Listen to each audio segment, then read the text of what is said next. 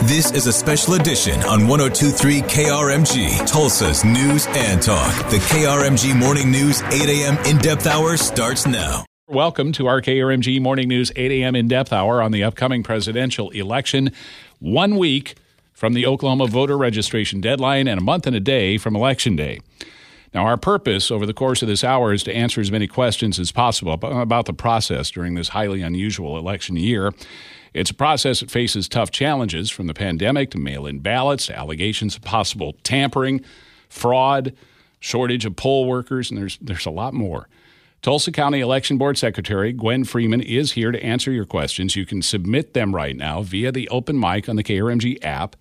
But we begin with the 50,000 foot view of election security across the state. KRMG goes in depth. With KRMG's Russell Mills. Paul Ziriax has served as state election board secretary since 2009. I got him on the phone yesterday afternoon. I want to start by giving a shout out to our county election board uh, officials and workers across the state because I can tell you in places uh, like Tulsa County at the Tulsa County Election Board, they are working seven days a week, 12 hours a day to make sure that they are able to process the absentee ballot requests, uh, the returned absentee ballots, and voter registrations. He tells me Oklahomans still like to vote in person. In fact, this June and in August, we had 75 to 80 percent of the voters actually show up at the precincts.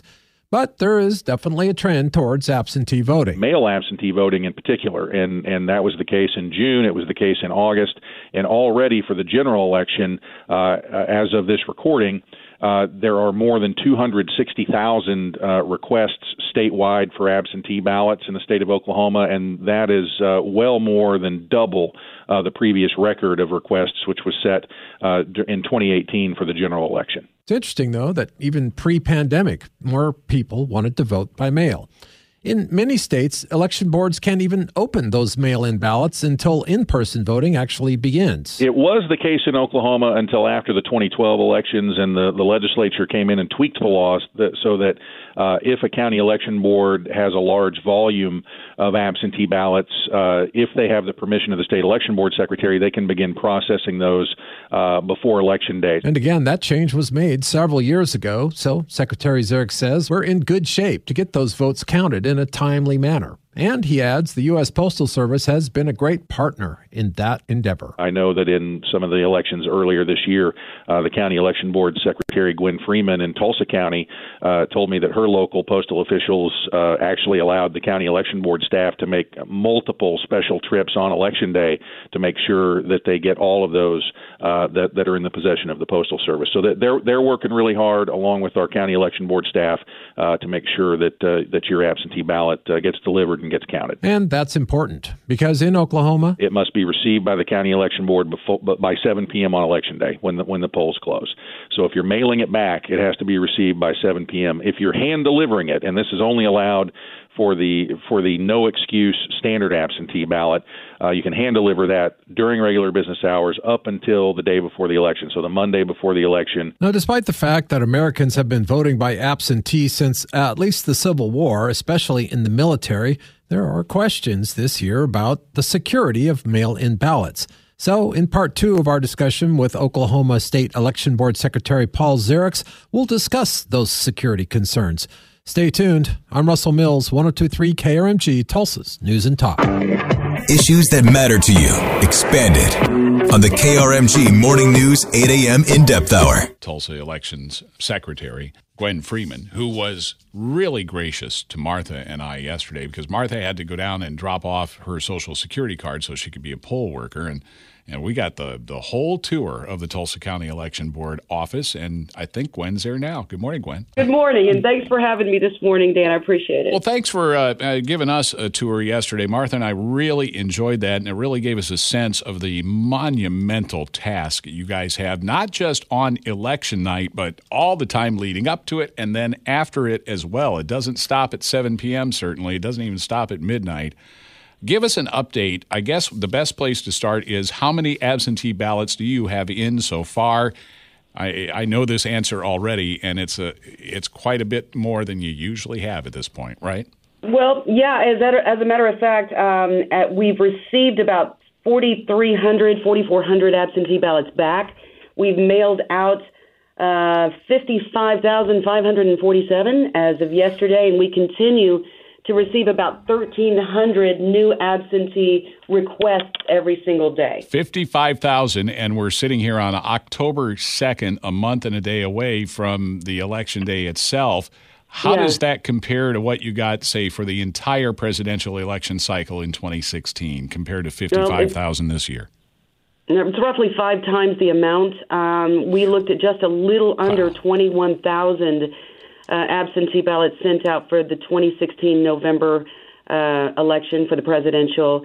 At this point, we're we're at 55, as I mentioned, and we're looking to probably top 100,000 ballots sent out. So five times the amount of what we've ever seen historically at the election board. Well, do you have five times the staff to deal with it? No, we don't. Uh, and we don't have five times the mail room and five times the desks and all that. So we've had to make uh, some adjustments here at the election board and had to expand, actually expand their physical space to add more people.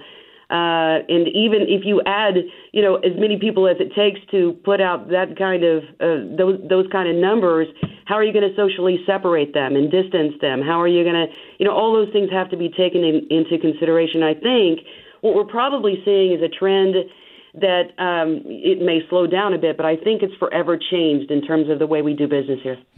Uh, Rick is with me. I don't think I need to introduce you guys at all, do I? Hi, Rick. It's been yeah, we've worked together for well, it's gosh, we're knowing each other for what now, twenty five years. Something along those Something lines. along How you yeah. doing? I know. I'm, uh, I'm good. Unfortunately, my phone's newer than yours. Um, I, I'm just wondering. you- okay, being in your position, you're like an attorney or a doctor. Anytime somebody meets an attorney, they have a legal question. They meet a doctor, they've got a pain in their back they want to figure out. They meet you, it's like, yeah, I got this question about voting. So I know people are talking to you about this. So when you talk about the mail-in ballots, are they saying mostly they just want to avoid the crowds? Are they saying it's COVID related? What do you get the sense it's actually for the reason we're getting so many mail-ins? Well, I think there's uh, several reasons, but by and large, number one above everything else is COVID. I mean, when this hit um, in the spring, um, of course, we had to do away with the April election. We just completely put it off until June. In June, we saw an increase uh, that was actually so large that it beat the 2016 presidential. Obviously, in August, same sort of trend. It beat the 2016 presidential, and now we're going to beat it by at least five times. So um, everyone is saying, look, you know, we don't want to vote in person. I mean, with the news out today, we we know that everybody's vulnerable. Obviously, the president of the United States has tested positive for COVID, which means, and he's probably the most protected person on the planet in terms of uh, safety and health. And it just shows you that you know anyone can get it. And I think a lot of people's fears are based on that. Well, maybe not fears, but hesitation. Let's just put it that way. And so they're hesitant to go and vote in person. I don't blame them at all. Um, so I I can tell you right now that's by and large the reason why we have such an increase. Well, and by the same token, poll workers, um, many of them are above the age of 65. They're retired. They have helped you out maybe for several years. They're not going to this year. They're afraid too. There's a lot of poll workers that uh, are not going to be able to participate and haven't been able to participate in the last couple of elections. Uh, and for good reason. They are at a uh, high risk age bra- bracket, and also many of them have pre existing health conditions that would keep them from the polls.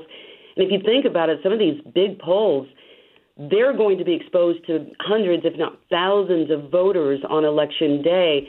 And for the sake of their health, uh, they they're choosing to they're opting to to sit this one out. What's neat, though, guys, is that we've had such an outpouring from the community. A lot of younger folks, uh, healthy folks that don't have those pre-existing conditions have stepped forward. Obviously, we cannot have an election by law. We have to have those poll, polls open. Yeah. So a lot of younger folks have stepped forward and said, "Let me take the place of these, uh, you know, the folks that are at, at a, a high risk." Your wife Martha has done that, uh, Dan, and we're very appreciative of her and all the other folks that have stepped forward to work this election. Now, you uh, still so need some, though. other folks can stay. And I'm, I'm sorry, I'm going to interrupt a lot because I really want to keep this moving along. We have so many so many facets to get to. But uh, talking to your uh, precinct worker coordinator yesterday, what she said 300 is roughly what she needs still. Yeah, um, and you know, I mean, we're looking at staffing, um, you know, this election with well over a thousand workers. So um, that's actually I feel pretty good about that number. Do you? Okay. Yeah. Uh, and and Martha said something yesterday, and you said we tried, and then we never followed up on it. Martha said, "Why can't you use the National Guard?" Which I thought, God, why not? You say you've actually asked, huh? It's a fantastic idea, and the state election board has, um, during the last two elections, they've approached the National Guard with that very idea. And I think they really, really tried to pull that together uh, in terms of, you know, stationing certain people here and there in different parts of the state. And at that point, they were just too short of manpower to be able to pull it off. All right, we're going to take a quick break. We're going to listen to some of the open mics and get to those questions in just a moment. Uh, we have questions about registration, common mistakes people make, uh, what is a provisional ballot, and when might I be asked to fill out a provisional. All of that's coming up as we continue our uh, 8 a.m. in depth hour. I actually thought maybe Martha and I could both be poll workers. What I didn't know is once you are there at the precinct, you ain't leaving until it's over. Uh, you get there at 6:30 in the morning you're there until you're done. This election is um, it's going to be a historic one, and they need poll workers. They do need poll workers, but you were just telling us, Gwen Freeman, that you feel pretty good about only needing 300 at this point. You feel like you're going to be able to fill those. Yeah, I, I do feel pretty good about that. I mean, when this first hit, Dan, we had polling places – uh, that were dropping off and saying, I'm sorry, we're not going to allow anybody in our building, in our facility at this time. We had tons and tons of poll workers who were just, you know, afraid of it being exposed, and I don't blame them. So we lost polling placing, places and polling workers right off the bat. So to be just 300 short at this point is actually good news. Okay, and I should explain that uh, I I would have worked all day too, except I have to do this radio show in the morning. Then I have to do another radio show election night. so kind true. yeah, I would have had to come and go, but that's not possible. Why do you keep everybody at the polling place all day long? You know, it's chain of custody and it's Oklahoma law. So once you're out there, and I mean, you remember you go to your polling places, you you see three people. What you probably don't know is what what their three uh, objectives are in their three separate jobs. There's a Democrat, there's a Republican, and then there's a third party. Uh, that's to keep, you know, watch over how things are conducted. Uh, and then there's a chain of custody. Once those ballots are in the inspector's hands, uh, because there's an inspector, a clerk, and a judge. Once those ballots are there, they're responsible for keeping an eye on those ballots all the way up until they return them to the election board that night. Same goes for all three members when you and I were talking yesterday at the uh, office there, you had said that you'd spent quite a bit of time talking to reporters about the president's comments that he wanted his supporters to go and observe the voting at their precincts. What what is allowed in regards to that? Well, the president was referring to poll watchers in Oklahoma, and you know, and when you make those broad statements like that, uh, when you talk about mail-in voting, uh, or if you talk about the potential for fraud, and you make these huge, broad statements. You know, then I, as you know, as a, an official here in Oklahoma, I have to kind of defend Oklahoma and how we do business. Uh, one of the things we do is watchers, for instance, is very specific in Oklahoma statutes. They have to be appointed by either the um, the candidate or the party. They have to go through the election board with this. You know, we have to sign off on special permission to be a watcher once they're out there, they can only be watchers to watch the machine getting set up or if there's any repairs to be done to the machine mm. and watching the machine being uh, uh, transported or gotten ready to be transported back to the election board. They're not allowed to stay all day. So there okay, is no such hang, thing hang as a watcher stop, standing there all day. Uh, yeah, stop right there. So that that's the bottom line. You cannot go into a polling place, cast your vote, and then stand back and watch. That's correct. That's against the law. Okay. Um, we're doing this show very deliberately on this date because we're one week from the registration deadline, and uh, Rick's been looking at like mistakes that people make, and I know he's got some questions for you. Yeah, and then that really is it, Gwen. When you see people doing that early, a couple of things: what are they doing wrong? What is it they specifically need to know? And then the other thing is, we've heard a lot so much about mail-in, and we're hearing some differing information about when that ballot actually has to be in election board hands. Can you cover some of that? Sure. We'll start with the last first. Um, Seven o'clock on election night, the, the absentee ballots have to be in the building. Now, we make four runs to the post office on that day, one right before the 7 o'clock deadline to make sure that we pick up any remnants of election materials that are at the post office at that point. Um, in some states, and here's why you get confused. In some states, they'll let you uh, use the postmark uh, as you know, and they'll be continuing to receive those absentee ballots for days after, as long as it's postmarked by seven. In Oklahoma, it has to be in the building by seven. Some of the mistakes that people commonly make is when they're returning their absentee ballots, they don't put uh, an, an ID in there, a copy of their ID, or they don't have it notarized like they should, or they don't sign it. Uh, maybe they'll put in an out-of-state driver's license, which we don't under, uh, accept under Oklahoma law. And one of the big things I've seen is just heartbreaking to me is if you don't sign that affidavit, we can't accept it. You may go to all the trouble of getting all the stuff straight and your ID's in there and everything else, but it's much like if I execute a will. If we have a beautifully executed will, but there's no signature on the bottom of it uh, to attest mm. to the, the you know uh, the veracity of it, then it's it's much the same with an affidavit, uh, an absentee affidavit. So sign it, please do. On our website at elections.ok.gov, you'll find a rather informative video. So if you want to watch that video, tells you all the steps to go through to make sure that you do everything right. Because our number one goal here is to make sure that every vote counts. And if you do not do everything right, and you show up at the polls, and there is a discrepancy, you will be sent to the provisional voting table. Explain that mm-hmm. process. Well, provisional voting is really kind of a neat thing. Um, let's say that I forgot my, you know, I left my driver's license in my other purse, and I show up at the polls and I've forgotten, and I don't have a proper ID. So I tell them, you know, uh, I don't have my ID, and they will offer me a prov- the the ability to vote provisionally. It takes a little bit longer, but it's you know it's well worth the effort when you consider that you're out there trying to cast your vote. Provisional voting lets you vote and you give an excuse. You say, "Well, you know, I think I really am registered in this district," and they say I'm not, or I or I've forgotten my ID, or for whatever the reason is. Um, those provisional ballots, many people say, "Well, you don't count those unless." No, we count them. Those provisional ballots come back to the election board, and they're gone over very carefully. So I've I've forgotten my ID in my purse and sure enough, I, you know, the folks here at the election board look me up. They know I'm registered legitimately, and my provisional vote will indeed count. And that is uh, actually what Martha's going to be. She's going to be one of those folks helping out at the provisional ballot table. Very important job, yeah. and she seems to be up to the task. Well, I really like her. Yeah, you know what? It, I wondered about this. Isn't that where people might get confrontational? Yeah, sometimes uh, if they say, you know what, I am too registered in this in this district, or um, you, you know, I am a registered voter, or what have you.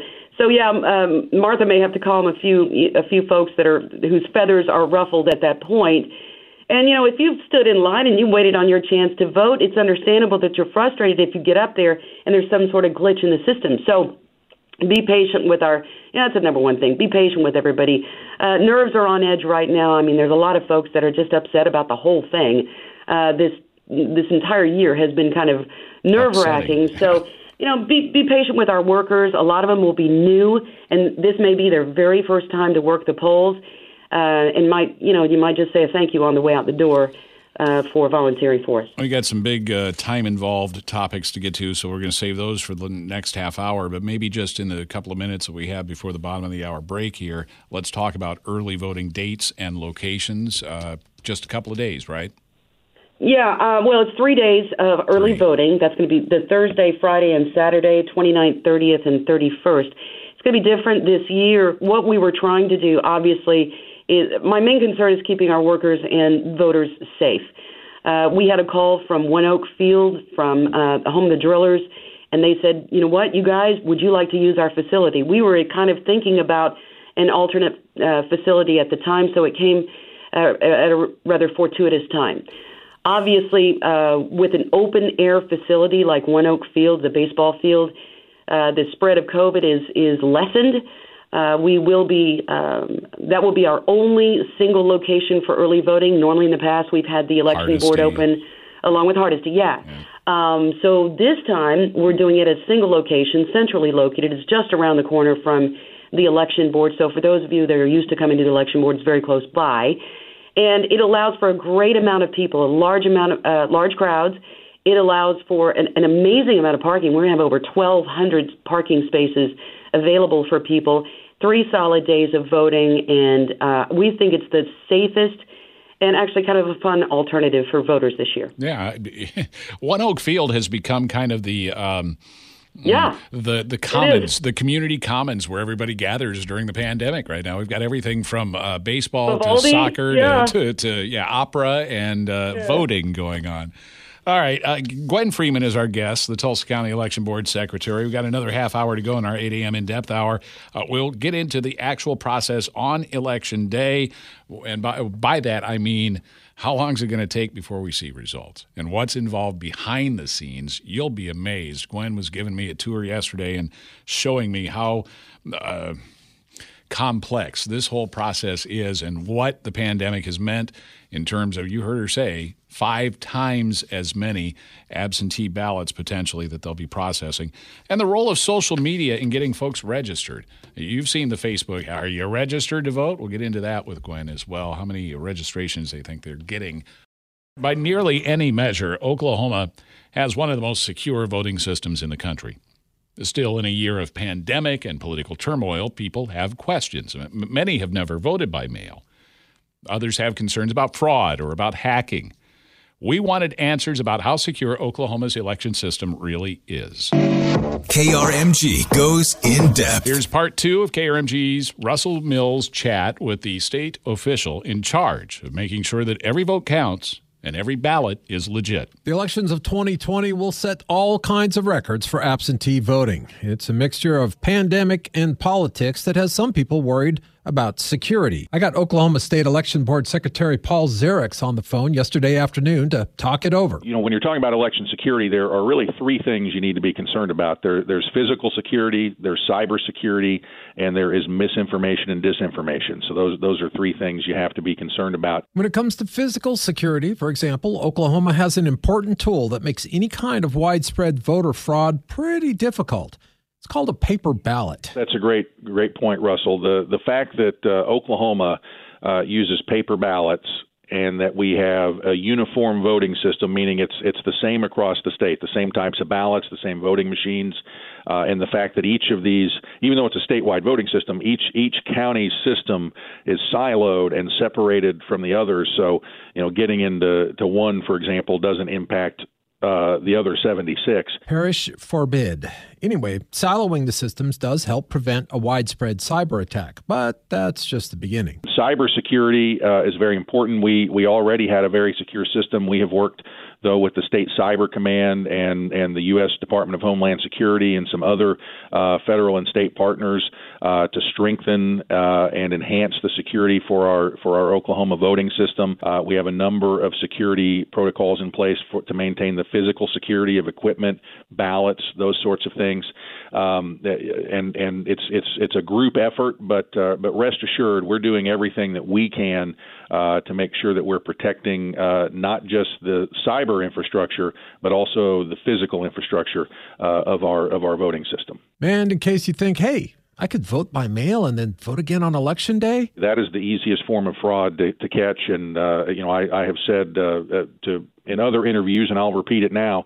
Uh, only a moron would do it because it, it really is the easiest kind of you know election crime to catch. So don't even try it. Secretary Ziriax wants voters in Oklahoma to feel confident about voting in 2020. In Oklahoma, with the protections we have in place, uh, we have the, the, the, the absentee affidavit verification that I discussed. We have chain of custody laws that prevent other people from collecting or taking your absentee ballot where it could be tampered with or trashed. We've seen scandals as recently as 2018 in North Carolina, and then I think even this year in a, in a couple of other states related to absentee ballot harvesting. You can't do that in Oklahoma.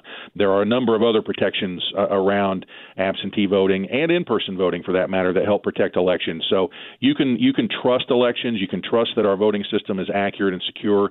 And the most important thing is uh, get registered to vote, study the issues and the candidates, and make your voice heard by voting. Russell Mills, 1023 KRMG, Tulsa's News and Talk. At 835, live with us is Tulsa County Election Board Secretary Gwen Freeman. Uh, you want to do some open mics? Oh, sure. All right, here we go. I am very interested in addressing the topic of voter fraud, which is not as common as the media has led us to believe. It's actually very rare. Please address that. Is that true? Yes, it is. Um, and again, we we talked earlier about the president making, um, you know, statements, uh, you know, kind of these broad statements.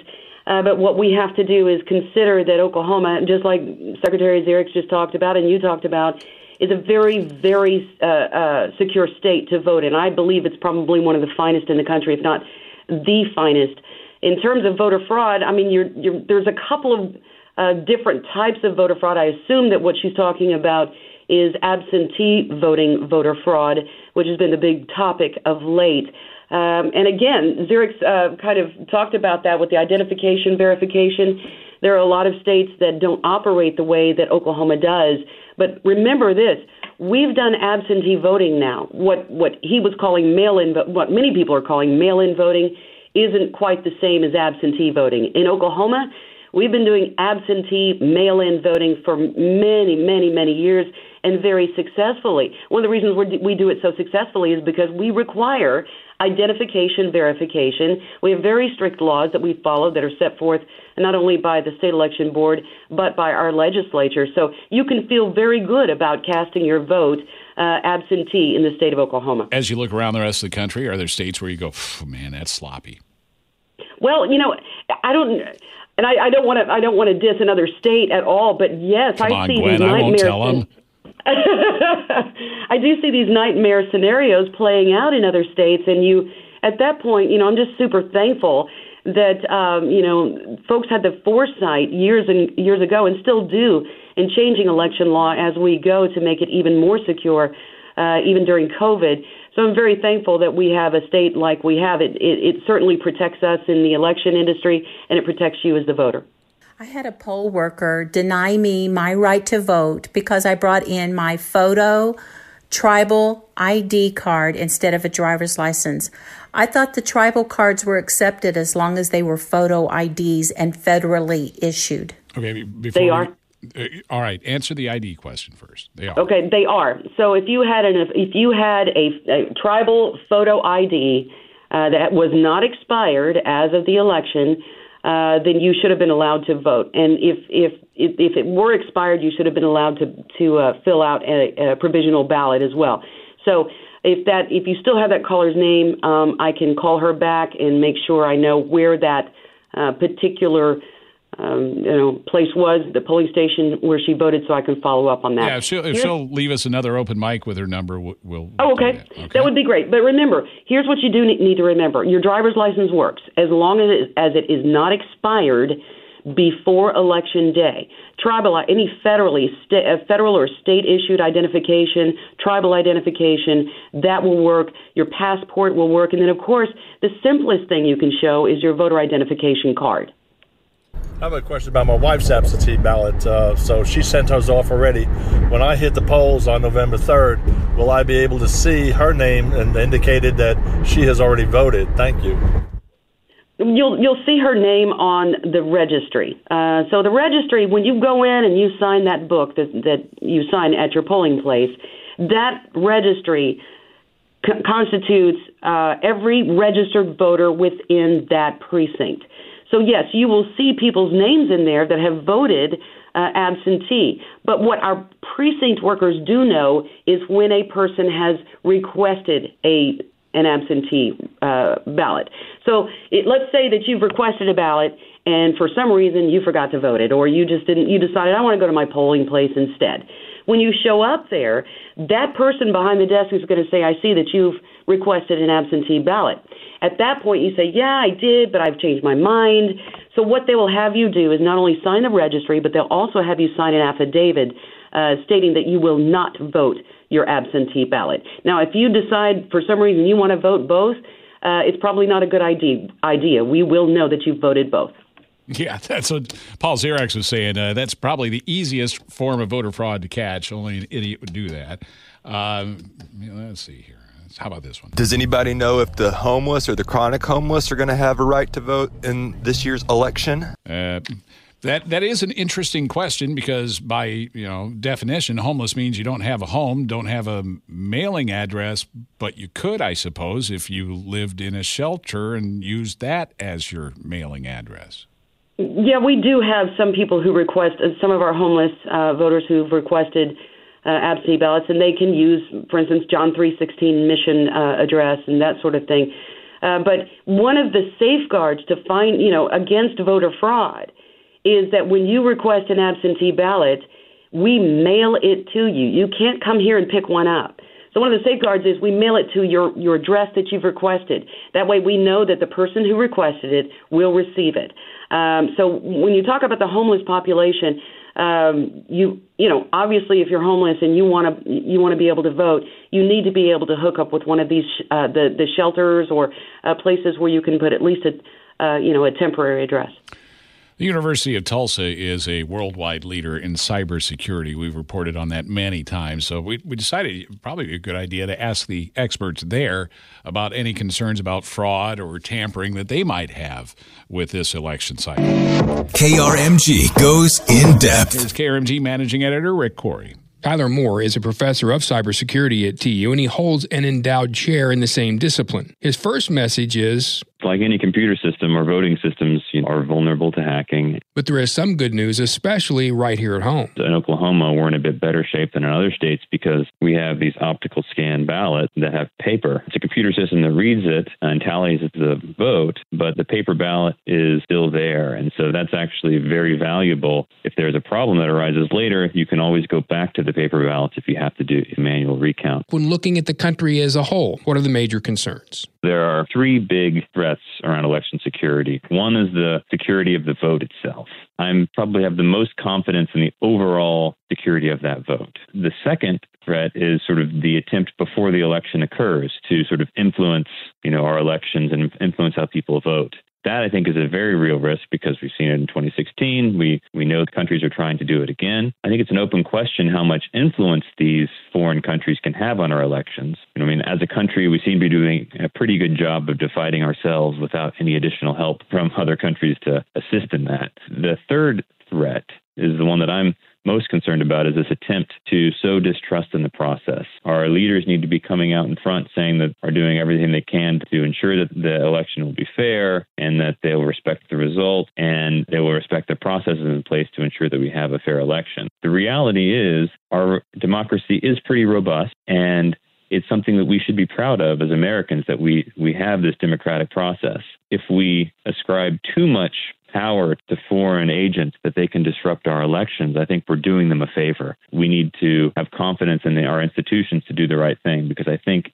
they really do have that capability if we if we just respect that. How do you prepare for what you think might be coming? You're never going to be able to rid a computer system of all vulnerabilities. And so you just have to do the best you can making the systems as secure as you can, but you also have to prepare for the possibility that an attack will occur and will succeed. And so what you need to have are human and organizational processes in place that can deal with that problem as it arises. So in the case of elections, what that means is we need to have processes where if something strange and the tabulation count comes through, that, that this can initiate, say, a manual recount that can be observed by both sides to make sure that it is done fairly. And, the, and these are essentially you know, non-technical processes that sort of back up our technical systems.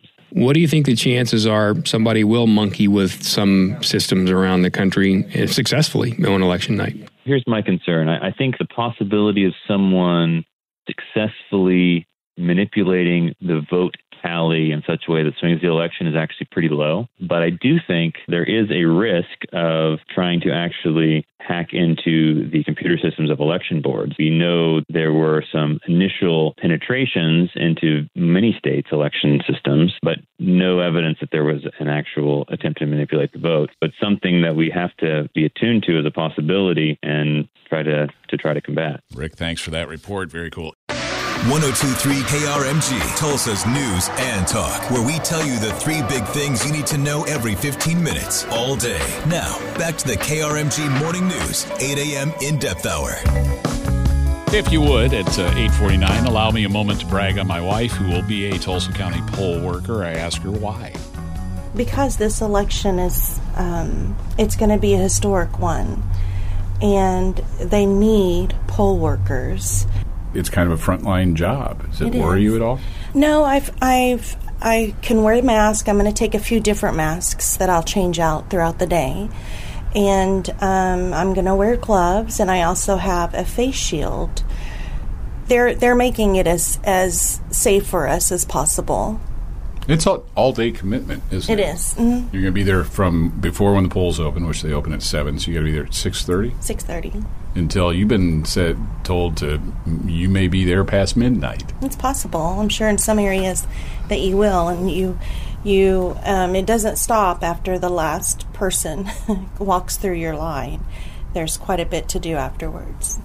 It's Sunday afternoon. We're sitting out on our porch. Gwen Freeman, the Tulsa County Elections Administrator, has sent you a packet Mhm. of uh, this is your precinct official training. So I know you've got to get to it. Probably what a couple hours. Yeah, it'll be a couple hours to train, and um, I can use all of these with me when I go to the precinct You've got an array of uh, documents spread out around problem you. solver. The election day reference and problem solver. All right. Study up and um, might check in, in with you from time to time, but uh, if, if nothing else, we'll talk to you after and see how you feel about it, okay? Okay. Welcome to Precinct Official Training 2020, prepared by the Oklahoma State I, Election uh, I sat with her for uh, most of I that was about two and a half, maybe three hours, Gwen, of uh, training that you do you used to do in house there at the election board office, but because of the pandemic, is now an online course. Not the most exhilarating three hour video we've ever watched, certainly, but very informative, and I got a lot out of it. I know she did too. Well, you know, and first, just let me say thank you to Martha for stepping up and and, and anyone like her who's decided that this is extremely important, uh, and it is. Obviously, by law, we have to conduct these elections. We have to have polls open for in-person voters, and so uh, people like Martha who've stepped forward, we're just super, super grateful for. Um, yeah, I mean, we do need about 300 extra poll workers. Uh, that number has dwindled from what we did need. I feel real good about uh, being able to uh, get the polls uh, well staffed for this upcoming election. If you are interested, obviously, you have to be a registered voter in Tulsa County, but we'd love to have you. Okay, so uh, really the only deadline is got to get registered, and that's by next week. But if you are already registered, there is still time for you to volunteer. All right, let- let's get into what election night is going to look like. Um, you've got all of these absentee ballots. It means that you've generally those get counted when, and how's it different this year? No, it's different in every conceivable way. Um, normally, and like say just a medium-sized election or what have you, we can have those absentee ballots counted and processed on election day and ready to announce the numbers by seven o'clock. Which are uh, that's always our first batch of numbers is absentee by seven o'clock on election night. At this point, we're having to convene board meetings to process these absentee ballots virtually almost every day in the month of October, and that will take hours and hours and hours each time we convene. What that means is on election night, if we have you know, tons, thousands and thousands of absentee ballots that come in. And just to be uh, clear, you're you're going to the post office right up until almost seven o'clock to get that last batch, right? We already heard That's that. right. So you're bringing back stuff that there's no way it's been counted, hasn't even come back from the post office yet.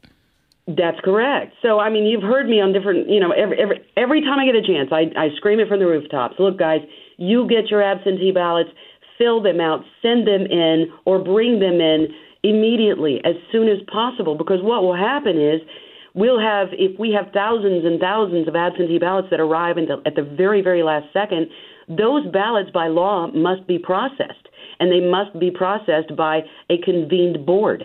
And once we, if we, if we had that kind of um, response on election day or election night, then we're going to be here a while, and you're not going to have those results. Not What- that the night, maybe not that next day, maybe not till who knows. What is last Right. minute though, Gwen? I mean, what's the cutoff? When when do you finally have to say, okay, we don't take anything else in? What's the what's the day or time? It's it's Okay, so yeah, and, and this is a, this gets a little bit confusing, but look at it this way, guys. By seven o'clock, we have to have every absentee ballot that's out there. By seven o'clock on election night, it has to be in this building in our hands. even if it's And- postmarked and it's but it's it's somewhere in the system. It did not make that last mail run from the post office. You're not going to get counted. So that's why you tell. I mean, even the United States Postal Service is telling people, look, give us at least a week. So at least a week in advance, make sure you get those in the mail or come you know come in and and drop them off. But you know, in in answer to your your question, Rick, it doesn't. There is no cutoff time. If it has arrived in this building, it's set by 7 p.m. If it takes us a day, if it takes us a week, if it takes us 15 days, we must, by law, process every single one of them. The best bet, though, is if it's, say, it's November 1st or 2nd, and you look down and you go, I never mailed that. The oh. best idea is take it physically to the county election board office and drop it off because then you know it will be counted.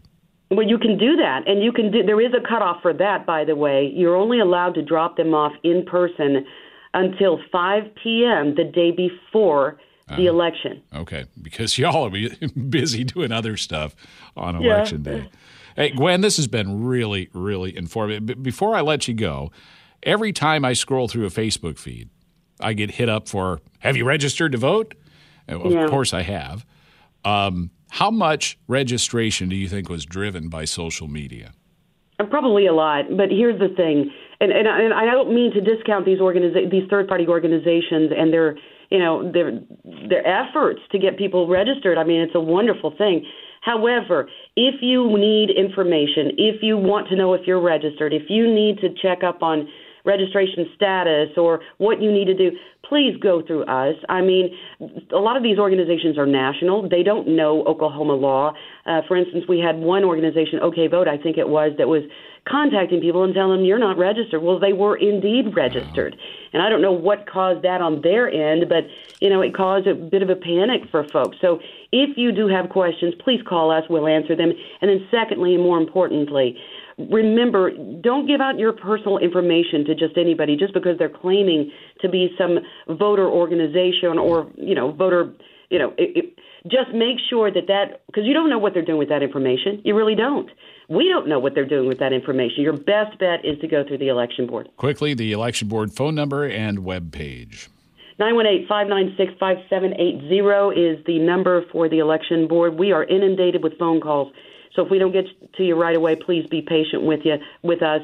There's everything you could possibly need to know about elections on our uh, webpage at www.elections.ok.gov. Elections.ok.gov, and it's 596 5780.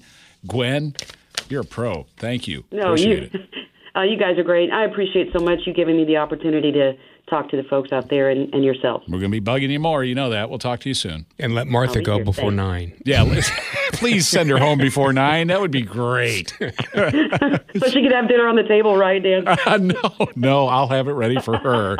Uh, yeah, p- cold pizza from our election coverage is what it's going to be. Thanks, man. We'll talk to you later. Thanks, guys. For the ones who work hard to ensure their crew can always go the extra mile, and the ones who get in early so everyone can go home on time. There's Grainger, offering professional grade supplies backed by product experts so you can quickly and easily find what you need. Plus, you can count on access to a committed team ready to go the extra mile for you. Call, clickgrainger.com, or just stop by. Grainger, for the ones who get it done.